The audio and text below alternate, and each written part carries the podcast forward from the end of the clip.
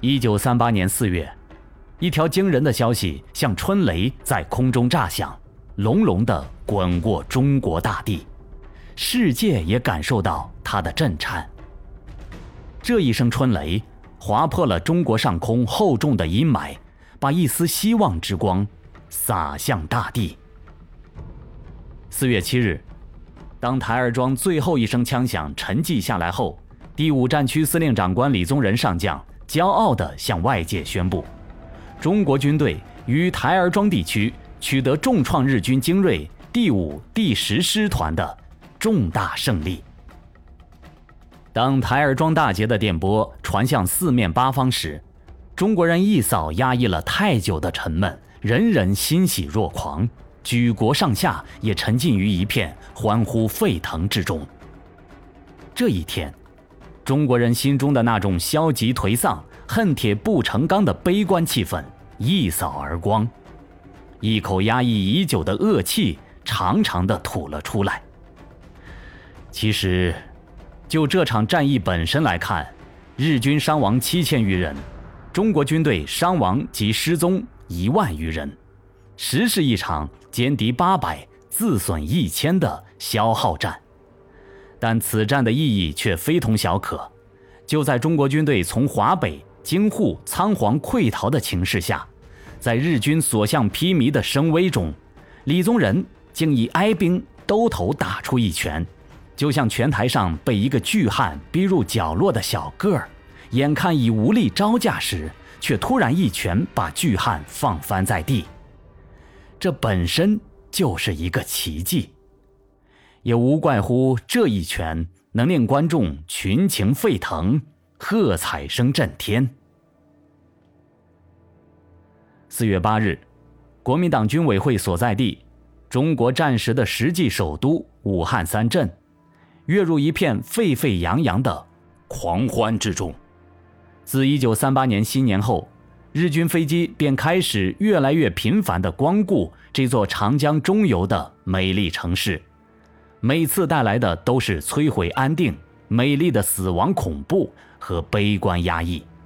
但今天不同了，中国军队痛歼东洋鬼子的消息像插上了翅膀，旋即传遍武汉的大街小巷。当中共的新华日报、国民党的大公报。中央日报等各大报纸的号外铺天盖地洒向汉江南北时，一颗颗激动的心达到了沸腾的顶点。武汉城，连同川流其间的长江水，被民众疯狂的热情搅得沸腾难抑。年轻人再也待不住了，奔出家中，去抢购各报近乎相同，但在他们看来却极不相同的号外，与同样兴奋。但素不相识的路人欢呼拥抱，享受这难得的欢畅喜悦；长者则以东方人特有的含蓄深沉，闭门家中，细细的咀嚼字里行间的甜蜜和喜悦，任痛快的泪水满面横流，滴滴答答的浸透手中的报纸。孩子们也被大人们癫喜若狂的情绪所感染。像一只只欢快的小鸟，随着大人们注入大街上人头攒动的欢快洪流中。入夜，武汉、广州、重庆等尚未沦陷的中国各大都市，都有数十万欢乐的人海提灯擎火，把城市燃得通明。纵观武汉的长江两岸，更是人声鼎沸，火龙翻飞。人人眉飞色舞，喜气盈盈地说着、笑着、喊着，一条条夸张的，甚至令人发噱的新闻，以最原始的方式、速度极快地传播着。这时，人们似乎难以相信这一切都是真的。知道吗？李长官的部队已经把日本人赶到连云港了，小鬼子这次不跳江也得被消灭。听说委员长已经准备率部队大举反攻了，哼，看来中国人打败日本人的这一天到了。哎呀，那可太好了，武汉平安了。武汉当然平安了，听说南京、上海的日本人也忙着准备跑呢。哼，你们看吧，中国全面光复的这一天，远不了了。